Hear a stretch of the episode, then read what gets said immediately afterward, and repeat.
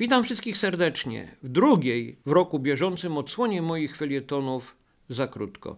Witam tych, którzy słuchają i tych, którzy patrzą w monitory swoich komputerów, telefonów, tabletów i czego tam jeszcze. Tym razem będę się troszeczkę trzymał tematu, który podjąłem w poprzednim moim wejściu. Zapraszam, jeśli ktoś chce, może, a nie odsłuchał, nie zobaczył, może sobie wrócić do tamtego felietonu.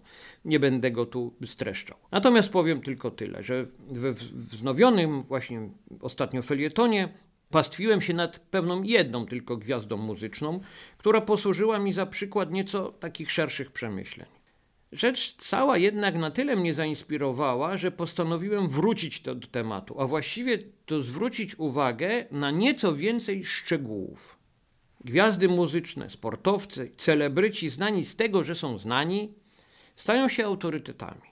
Nie dlatego, że się tam na czymś, na czymś tam znają, ale dlatego, że ich wypowiedzi są przez media nagłaśniane i komentowane, najczęściej przez kolejnych celebrytów. Albo też mówią gwiazdy i media swoim odbiorcom, że fani albo internauci popierają albo nie popierają jej wypowiedzi. Robi się, wywołuje się w ten sposób określoną dyskusję medialną. Odpowiedzialność mediów za konstatację, że internauci coś tam piszą, jest żadna.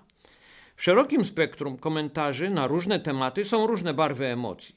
A jeżeli jakieś najbardziej przez owe media pożądanej barwy nie ma, to najwyżej dziennikarz na zlecenie przełożonych sam dopisze.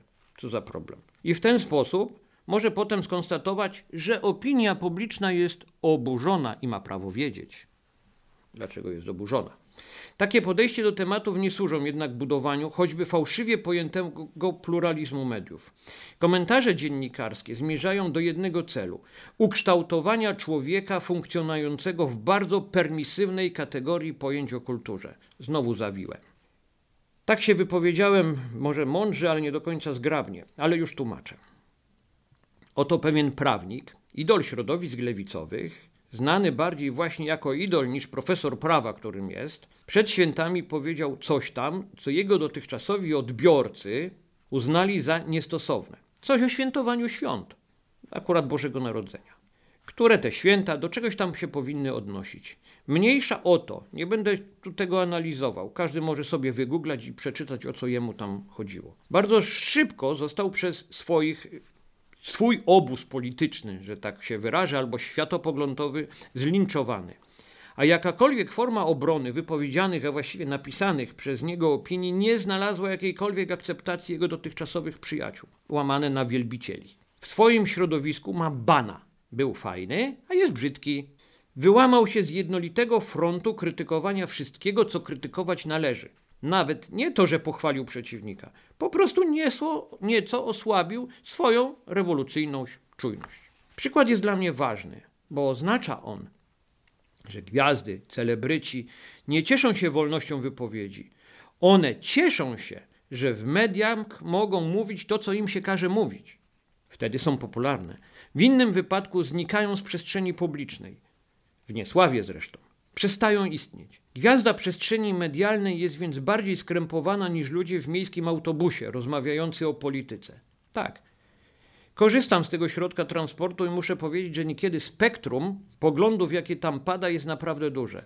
Przy czym abstrahuję tu od spójności i logiczności części owych wywodów, poglądów pasażerów autobusu. Smutne to. Ale zapyta ktoś, co można z tym byłoby zrobić. Jestem już nudny, ale powiem to, co często. Niekiedy sama wiedza o tych mechanizmach jest już sukcesem. Kiedy bowiem wiemy, że jesteśmy manipulowani, że to, co widzimy, to nieprawda, to tym samym manipulacja nie działa. Poza tym starajmy się myśleć samodzielnie. To w zawiłym świecie, który dostarcza nam przefiltrowane komentarze, bywa trudne, ale spróbować warto. Od nowego roku minęła chwila, ale może warto zrobić sobie jeszcze jedno postanowienie noworoczne to dotyczące próby samodzielnego myślenia. Za krótko, chaotycznie, trochę od sasa do lasa, jak zwykle mówił do Państwa Piotr Sutowicz.